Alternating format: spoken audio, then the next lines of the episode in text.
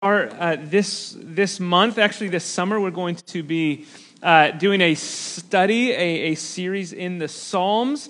And so, if you have a Bible with you, there there are some on the um, the the pew back in front of you. We're going to be in Psalms. Um, we're going to be in Psalm chapter one. So this will be right in the middle uh, of your Bible. If you open to the middle, you'll probably be in the Psalms, and you can flip to Psalm one, and, and we'll read that in, in just a second.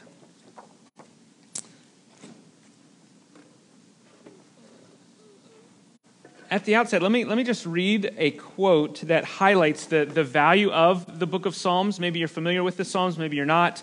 But let, let me just set the stage by, by this quote. Um, he writes, quote, I've been accustomed to call this book, referring to the book of Psalms, I think not inappropriately, an anatomy of all the parts of the soul an anatomy of all the parts of the soul. He continues, For there is not an emotion of which anyone can be conscious that is not here represented as in a mirror. Or rather, the Holy Spirit has drawn to the life all the griefs, the sorrows, the fears, the doubts, the hopes, the cares, the perplexities, in short, all the distracting emotions with which the mind of men are wont to be agitated. The other parts of Scripture contain the commandment which God enjoined his servants to announce to us, but here, the prophets themselves, seeing they are exhibited to us, speaking to God and laying open all their inmost thoughts and affections, call us, or rather draw each of us to the examination of himself. And so the book of Psalms is probably the most well known, the most well loved book in the entire Bible. And one of the reasons for that is because the Psalms give us a divinely inspired record of how God's people are supposed to relate to God Himself. And, and this, this record of, of relating to God, it's, it's recorded through all of life's experiences. That's why I think that's a great quote the anatomy of all the parts of the soul. You know, sometimes we, we feel the, the, the temptation to when we come to church, if we're a Christian, we gotta, we gotta put on a smile. And if someone says, How are you doing? We say, Well, I'm doing great because, because that's what we think we're supposed to act. And that's just not what we see in the book of Psalms. The Psalms, it shows the whole range of human emotions. That there's loneliness, there's love of God, there's, there's awe and wonder, there's sorrow, there's regret, there's extreme discouragement, there's shame, there's delight, there's fear, there's anger, there's peace, there's grief, there's brokenheartedness, there's pain. The whole range of human emotions is somewhere in the Psalms. There used to be a, a commercial called There's an app for that. Well, well, in this context, there's a Psalms for that. Whatever you're feeling this morning, there's a Psalms for that. It's all there. And so the Psalms, they, they, they give us words, ways to respond to God in every mountain and every valley. The Psalms are in the Bible to give us a full range of ways to approach God, to speak to Him, to pray for Him, no matter what we're going through or experiencing. And so, in fact, in one of the Psalms, the psalmist begins, Why, God, have you forsaken me?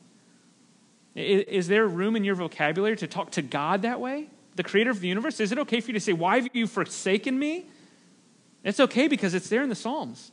It's inspired, a record of inspired interactions between God and his people. And so, as we go through this, this series in, in over the next 10 or so weeks in the Psalms in the summer, uh, we're, we're just looking at life with God through the lens of the Psalms. And each week we're going to look at a psalm. And so, this week, the, the, the ideal place to start is Psalm chapter 1. It's a good place to begin because uh, our, the, the, the numbers, number one is the first one. So, it's at the beginning. That's a good place to start because it's number one but it's also a good place to start because it's number one for a reason.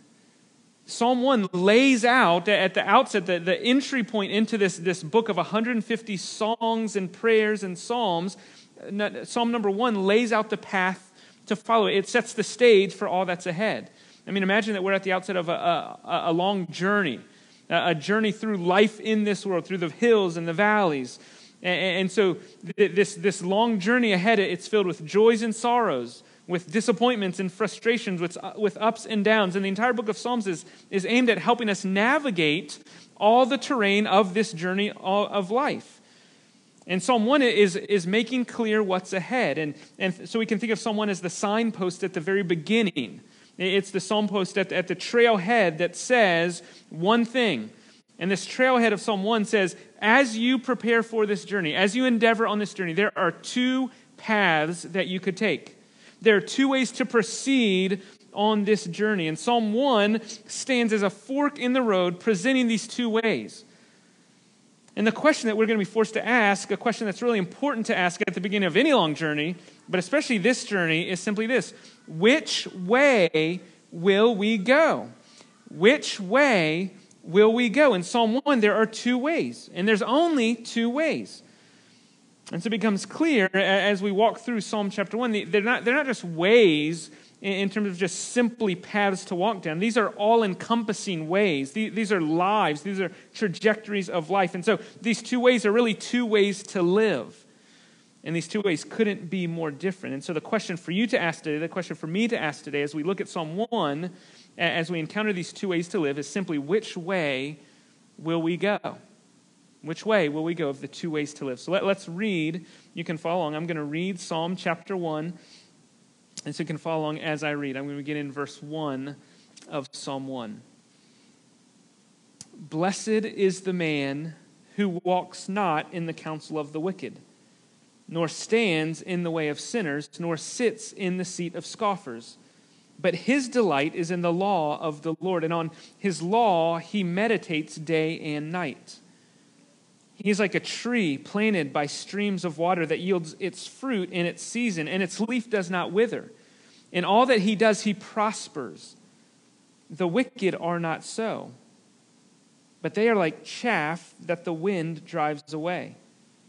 Therefore, the wicked will not stand in the judgment, nor sinners in the congregation of the righteous. For the Lord knows the way of the righteous, but the way of the wicked will perish.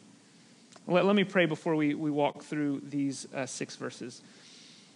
Father, we thank you for this psalm, and I ask that you would give us wisdom as we seek to discern the way that you would have us to go. Thank you that we are able to, to be on the path of the righteous because of what Jesus has done for us. But I, I pray that you would help us to, to get on the right path and then to walk along the right path. So thank you for this psalm. Would you encourage us and teach us this morning? In Christ's name I pray. Amen. So, so there's three main points that, that we're going to look at as we walk through. So first point, the way of the righteous. That, that's way number one. We're going to see verses one, two, and three lay out way number one. And then second point, way number two is the way of the wicked. We'll see that way laid out explicitly or specifically in verse four and five. And then finally, the end of the road or the final destination. We see that there in verse six. And we'll see both of these ways, they lead to an end point. And so verse 6 kind of lays out the end point, the end of the road. And so let's begin by looking there at verses 1 through 3, the way of the righteous. As I said, this is the first way. And just as a, precursory reading, this is the preferred way. This is the better way. This way could also be called God's way, or the way of blessing, or the happy way. This is the first way. And, and as, we, as we're entering into Psalm 1, this is the signpost saying this way is one of the options. And this way, look how verse 1 begins. Blessed is the man, or blessed is the one. Most translations are going to use that word, English word blessed or blessed, and, and it conveys the idea blessed, favored by God. But, but if you have the, the Christian Standard Bible, that translation has a different word. It uses the word happy. Now, I know in our context, happy is, is kind of weak and shallow, but, but happy is truly part of what's trying to be conveyed here in verse 1. The one who travels this first way is happy. This person is blessed. One, one old translator said, How completely happy is this one? And so, and so at the outset, we, we, ought, we ought to remind ourselves if we want to be happy, if we want to be blessed, this is the path for us. Well, why is it the happy one? Why, why is this way the way of happiness? As we'll see, the happiness is tied to what this person does. Right in verse 2, we see something that he does. He delights in the instruction of the Lord. But first, before we get to verse 2, the rest of verse 1 continues this is the happy way because he doesn't do certain things. So it's a negative. So, verse 1, he's, he's, he's happy because he doesn't, what? Walk in the counsel of the wicked. He doesn't stand in the way of sinners, nor does he sit in the seat of scoffers. And so, this first path is marked by what he doesn't do. And this tells us right at the outset these ways are incompatible. If you're on this path, you don't walk this path. They're, they're diverging ways. To be on the first is not to be on the second. A choice is made. What path are you going to walk? And so this first way is marked by blessing and happiness because this first way avoids unrighteousness or ungodliness. The blessed person doesn't walk in the counsel of the wicked. The blessed person doesn't stand in the way of sinners. The blessed person doesn't sit in the seat of scoffers. Now, this doesn't mean that the way of the righteous leads one to be completely isolated from the wicked. That's not the point. It doesn't say, well, if you want to walk this way, you better remove yourself from all the sinners and the scoffers that, that are around you. That, that's not what, what it means. What it does mean is that the happy and the blessed person conducts their lives not according to the way of the wicked. So, so I think there's a progression here in, in verse 1 and 2. The blessed one doesn't walk in the counsel of the wicked. The, the blessed person doesn't stand in the way of sinners. He doesn't sit in the seat of scoffers. So it goes from walking to standing to sitting. It's a progression, a, a vegetation process. The way progresses. And each step is more comfortable than the previous. I mean, it's summertime, and, and when we go into the, the cold ocean, there, there's normally, at least for grown-ups, there's a progression. I, I'll get my feet wet, and then, okay, then I'll go a little deeper and up to my waist. And then, after a little bit of time, as I'm accustomed, then, then I'll put my head under. There's a progression. And the, the progression that's being warned about here is, is a similar progression. When, when someone begins walking in the counsel of the wicked, it's say, well, let, let me get your advice. What would the wicked tell me to do? It's walking in their counsel, it's, it's seeking out advice. But then, as, as you slowly become accustomed to that counsel, it's no longer just counsel, it becomes more of a settled activity. I'm standing there. I'm not just passing by, I'm actually standing there, and it actually, I'm, more accustomed to it. It's comfortable for me now. And then finally, you're not, you're not cold anymore. You can keep going. And then finally, the final step is you're all in. What started as walking in the counsel of the wicked becomes just sitting down in their seats, namely, becoming one of them. On this verse, Charles Spurgeon said that when men are living in sin, they go from bad to worse. And that's the progression here. The happy man doesn't travel the path of the wicked. His life, her life, is found on a different path altogether. And the point being made here is that the, these two all encompassing ways, these two ways which involve the overall direction of one's life, are incompatible. And the reason for this, and this is, this is, this is obvious, the reason that these paths are incompatible is because they have completely different sources of information the maps guiding the travel down these two paths couldn't be more different. So, so one map says, avoid this, whereas the other one says the same exact thing, uh, uh, enjoy this.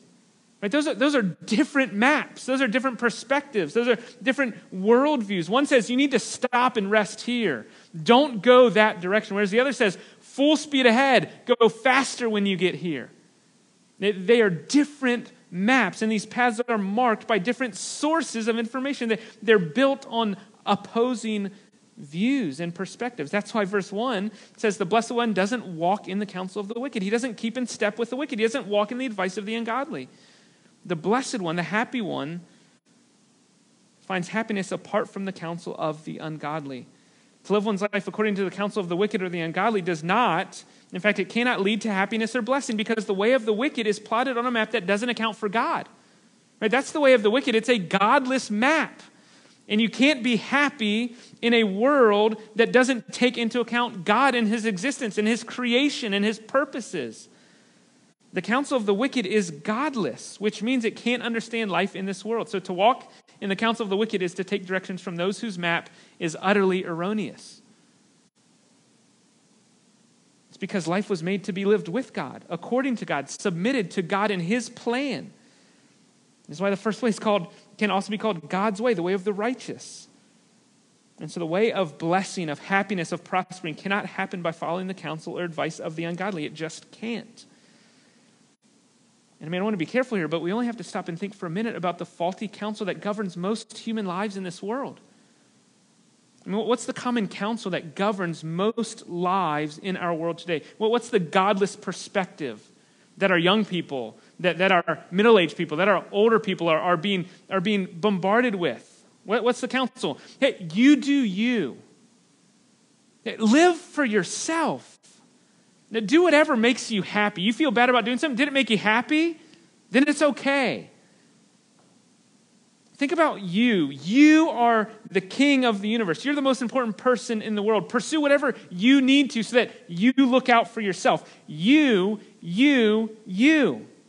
You, you want to have a great, prosperous career? You want lots of money? You want to travel the world? Well, don't even think about getting married. And if you do want to get married, well, you better wait a long time and, and you better enjoy life before even think about having kids because they are so expensive and such a burden, and they will just affect you living your best life. Hey, did someone, did someone wrong you? Get back at them, make them pay. Don't let them get away with it. Post on Facebook. Were you, were you served poorly at the restaurant? Go, go leave a bad review. Did someone hurt you? Get even. Do whatever you can to make them pay. Are you unhappy? Do you want more out of life? Well, well go, go, go buy something new or, or move. It's, it's just Hampton. You can't be happy here. Go to, a, go to a, a better place. Get a new job. Get a new spouse. Do whatever it takes to make you happy. Do you, do you see that this is what the path of the unrighteous says? You're the center of the universe. You're the captain of your ship. You're the master of your own destiny. destiny. This is the path that Christians are tempted to walk down because this is the path that everyone is walking down.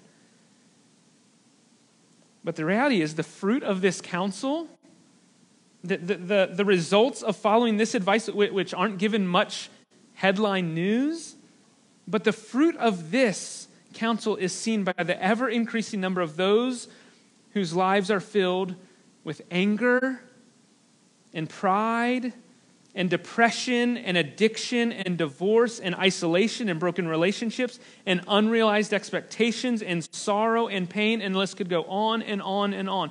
Living for you, following the course of the ungodly, does not cannot lead to true lasting happiness. It can't. And that's what Psalm 1 and 2 is telling us. Life in the path of the wicked, it does lead to a lot of things.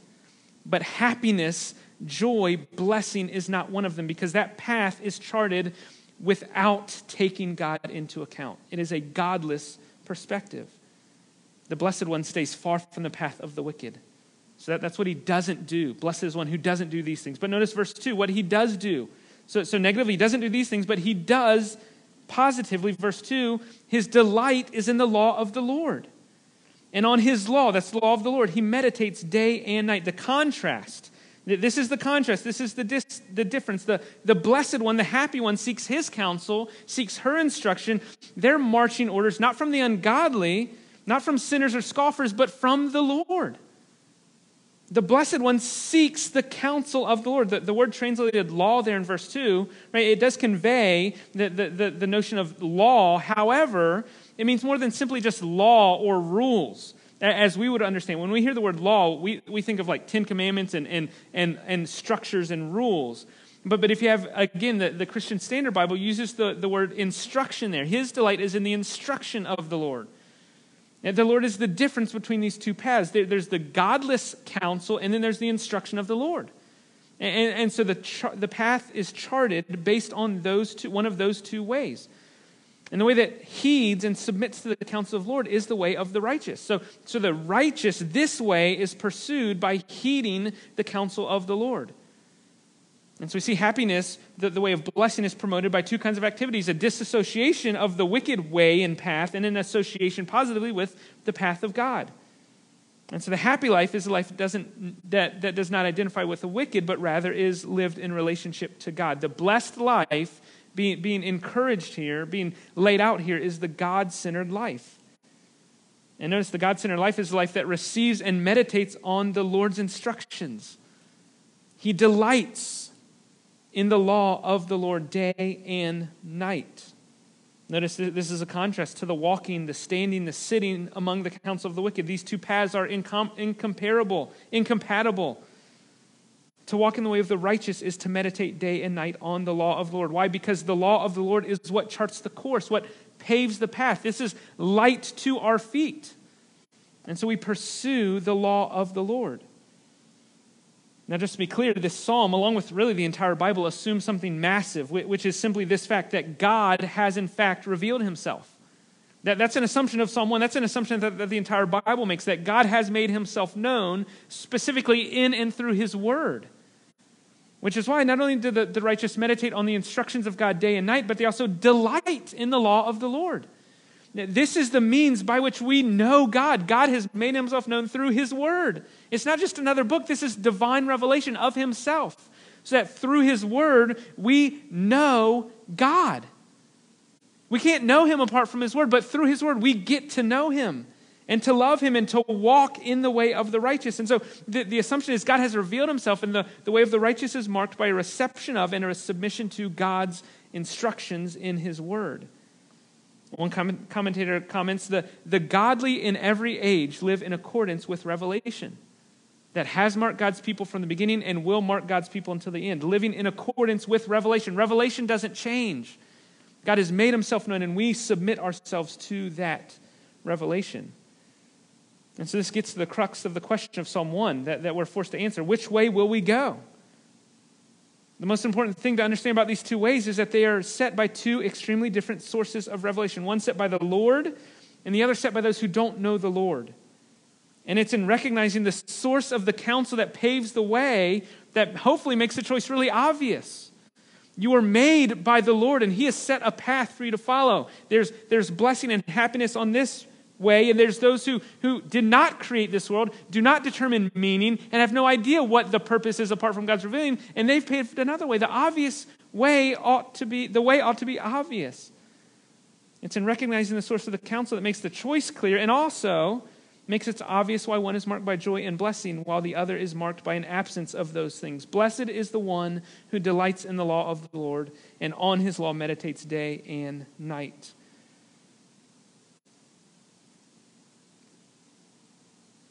As, as Christians, we all are regularly in need of growing in delighting in and meditating on God's word. That, that could be an application of every single sermon, and there would always be need for it. As a Christian, we have received God's revelation. We are called to delight and meditate on His Word. By my grandmother, who, who is a member here, I've, if I've heard her say it once, I've heard her say it a thousand times. God's Word is so important, Nathan. God's Word is so important. And she's right. She's so right. May our grandkids hear that from us. The godly in every generation live in accordance with God's word. God has spoken, and the godly listen and live. And this is the marked difference between these two paths. The godly follow the counsel of the Lord and live differently, while those who follow the counsel of the wicked, they live the other way. And so, as believers, we, we, we're marching to a different tune, we're, we're following a different map. I mean, I, I, thought about I thought about Paige, who, who's who's going to, to Liberty University. She's going to be the marching band, and so I thought about marching band illustration. So, so if you watch a good marching band, band, as the music plays, they're all in tune, right? There, you, you can tell when one's out of tune. Right? And normally it's a mess up. Well, imagine that, that, that the world, we, we are all marching according to a tune. And, and we become believers when, when we are on the, the different path. It's like we have on noise canceling headphones that are playing a totally different song. And we are marching and playing according to the song. We're hearing the different tune. We are going to stand out. We're going to be weird or different, but we're doing it because we're marching to a different, we hear something different. God's word is our other tune. It paves a different path. We, as we walk this path, are on a different path altogether. Well, after describing the way of the righteous, both negatively and positively, the psalm then uses an agricultural analogy. And so he uses another illustration to describe the blessing that comes to the one who, who doesn't walk the way of the wicked, but who delights in the law of the Lord. So look there at verse 3. This blessed one, the happy one, verse 3, is like a tree planted by streams of water that yields its fruit in its season, and its leaf does not wither. In all that he does, he prospers. And so in these verses, the, the happiness of the godly is likened to a tree, you know, which is a, a familiar Old Testament image. And so you can write down Jeremiah 17, but in Jeremiah 17, verse 7 8, listen to the prophet Jeremiah. Blessed is the man whose trust is who trusts in the Lord, whose trust is the Lord. He is like a tree planted by water that sends out its roots by the stream and does not fear when heat comes, for its leaves remain green. And it is not anxious for the year of drought, for it does not cease to bear fruit. So, same image. Psalm 1, Jeremiah 17. And in both cases, the blessed man is compared to the tree that's planted by streams of water. And the implication is this tree never lacks what it needs. Trees need water, and if you're planted by a constant flowing stream, you're never going to lack what you need. That, that's the point, right?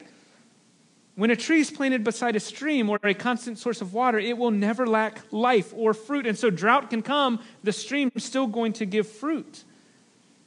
It's always going to produce because it's always going to be sustained by a constant flow of water. The tree yields fruit in its season, its leaf does not wither. In all that he or she does, the righteous one prospers or thrives.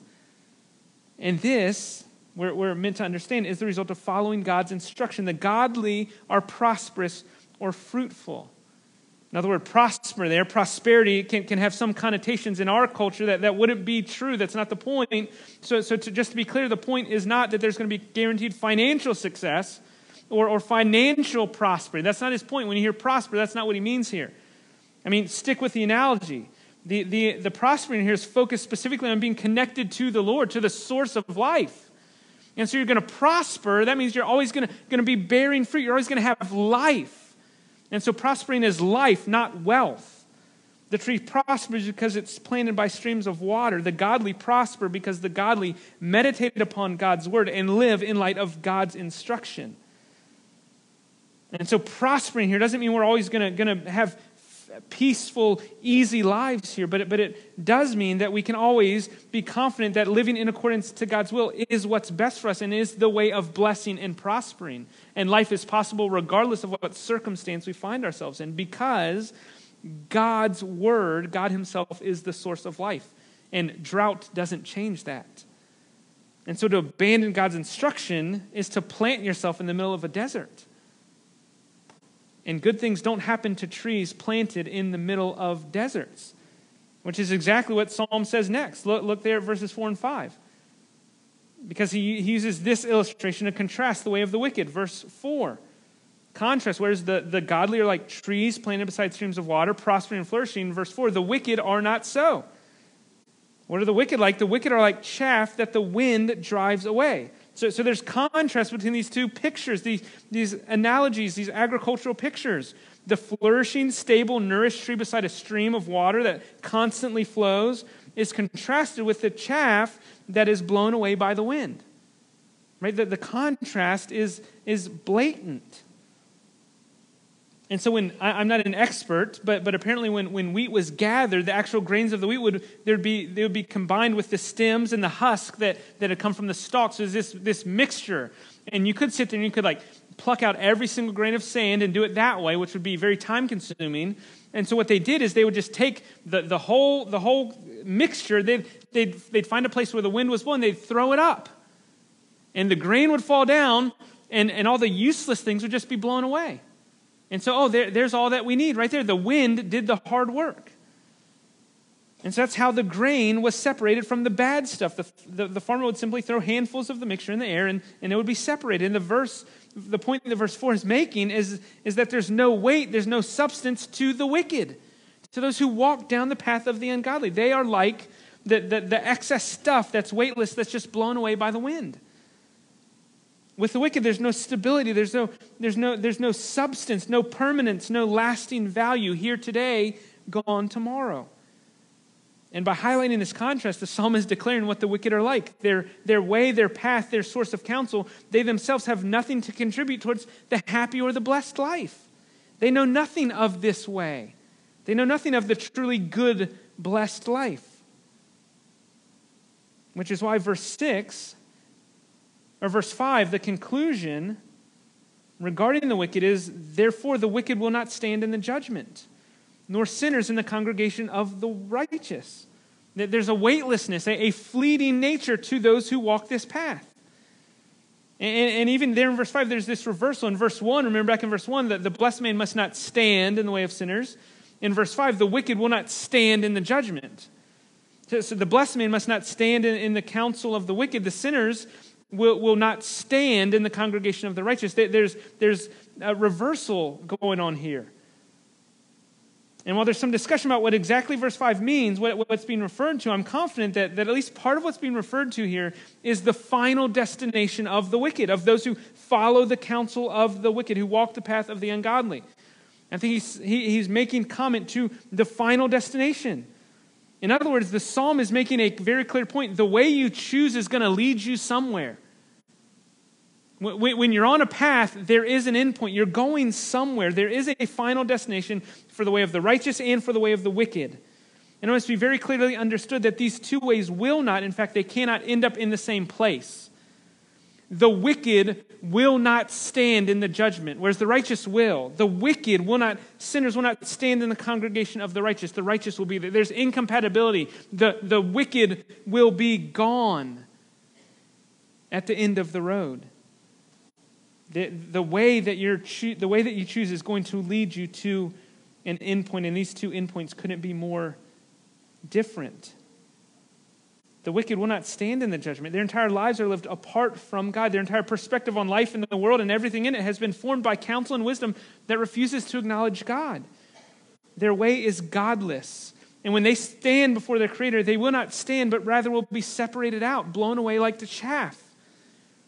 They will depart from Him because they never acknowledged Him and He never knew them.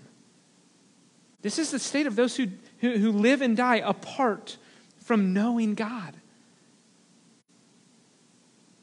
Which leads to the final point of this psalm here in verse 6 the end of the road. After what has just been said about the wicked, look at the contrast introduced by verse 6. Verse 6 For the Lord knows the way of the righteous, but the way of the wicked will perish. This is the end of the road. The Lord knows the way of the righteous, but the way of the wicked will perish. This is the end of the road. The two paths are ultimately understood in light of their relationship to the Lord. Right? It's either God full or God less. The path that delights in and rejoices in and submits to the way of the Lord, that path is marked by being known by God. And it's not just this mental knowledge, this is an intimate relationship. The Lord knows the way of the righteous. The Lord knows, has concern for, cares about, loves the righteous.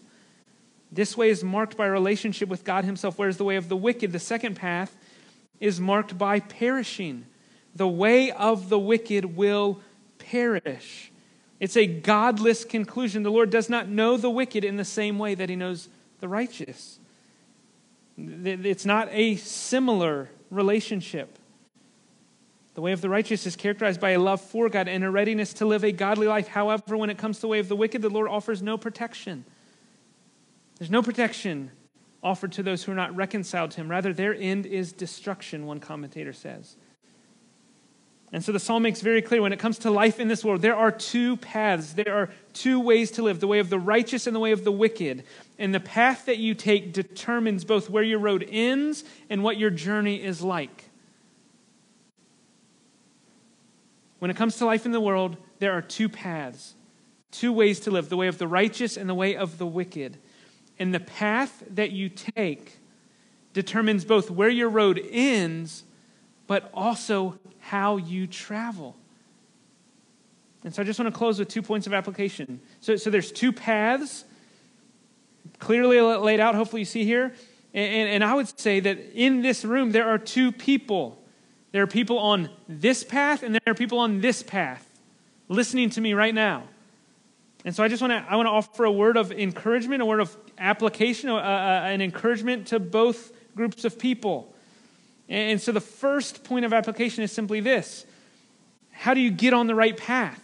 And so if you're on the path of the ungodly, the path of the unrighteous, the, the, the way of sinners, I want you to get on the right path.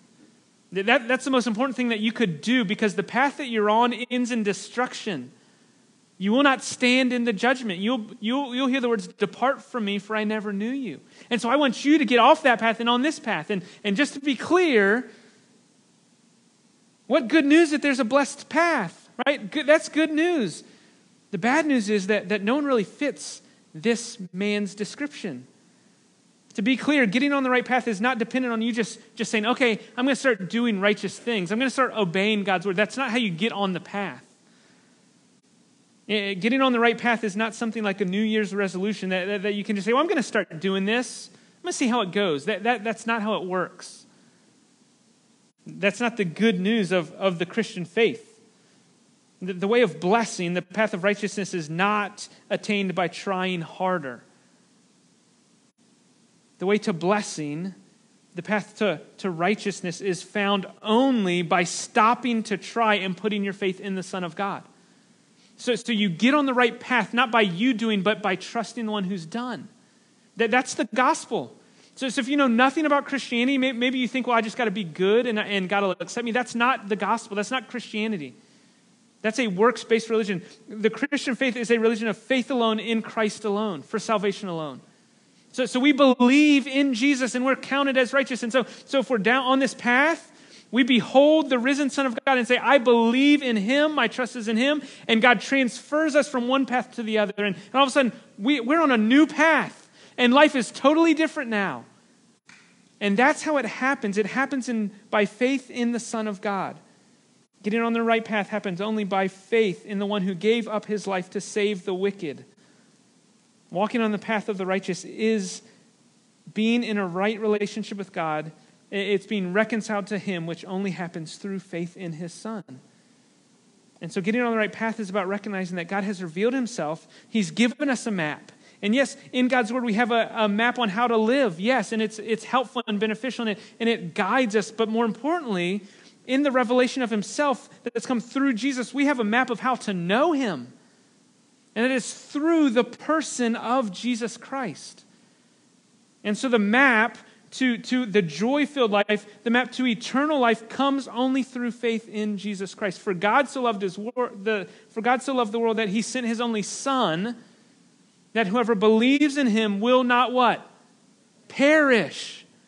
The way of the wicked ends in perishing. The way of the righteous ends in eternal life, but it comes only through Jesus. So getting on this path is only possible through faith in the Son. Don't miss that.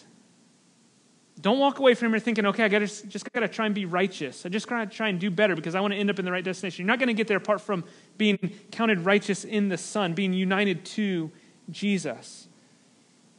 And so in Christ, through Him and Him alone, is abundant life available. But it's available to any who would come to Him. And so, so if you're not, if you're on this path, there's hope for you in Jesus Christ today. And so, and so after we'll, we'll, pray and we'll sing, and if, if while we're singing it, if you want to you want to talk to Will or I about what it means to be a Christian, to, to get on the right path, we'd love to talk with you about that. If you just want to talk to the Lord, you, you don't have to come through a pastor. You can go to Jesus as you are, where you are. But, but, but don't leave here without making sure you're on the right path. And that path is accomplished or it's arrived at only through faith in Jesus. Well, the second group of people are those who are walking on this path. You've put your faith in Jesus. And so the, the word of application to you is, is how do you keep walking on the right path? Well, what does it like to, look like to walk on the path? And, and the simple application, the clear application is, is meditating on the law of the Lord. That's the application. God's word is to be our delight. God's word is to be the source of our counsel. God's word is to be so much part of our lives that we're able to meditate on it day and night.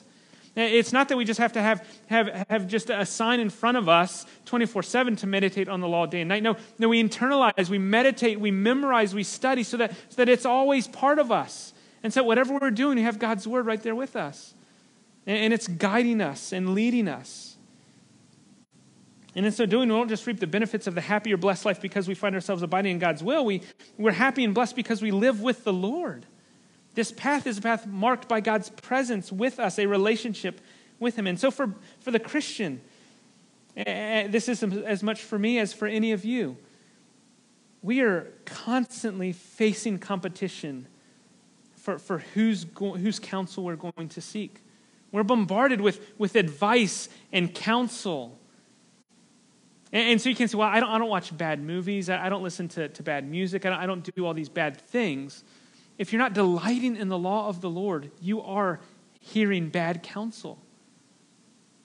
And so, so for me, confess to the Lord, Lord, I don't delight in your word as I ought. That, that's a confession of mine regularly. As a pastor, my delight is not always in the law of the Lord. I need to grow in that, but, but so do you. And the good news is God is faithful to us, and He will help us delight in His Word, delight in knowing Him. And so, meditating on the law of the Lord is how we walk on the path, trusting that God is guiding us and leading us for our good and for our joy. Let, let me pray for us before we, we sing together.